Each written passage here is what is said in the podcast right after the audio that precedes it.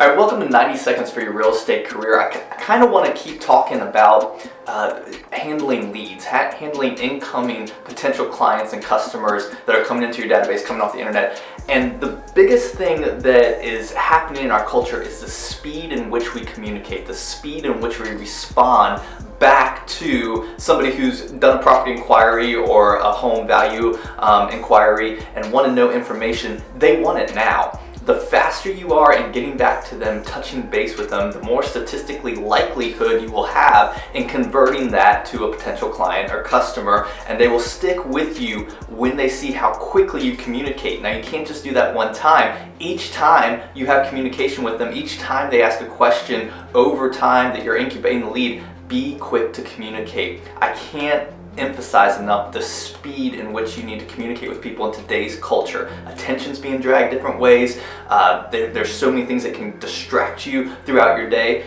You got to communicate quickly and efficiently in the right mode to that customer to really have the best chance to convert that lead.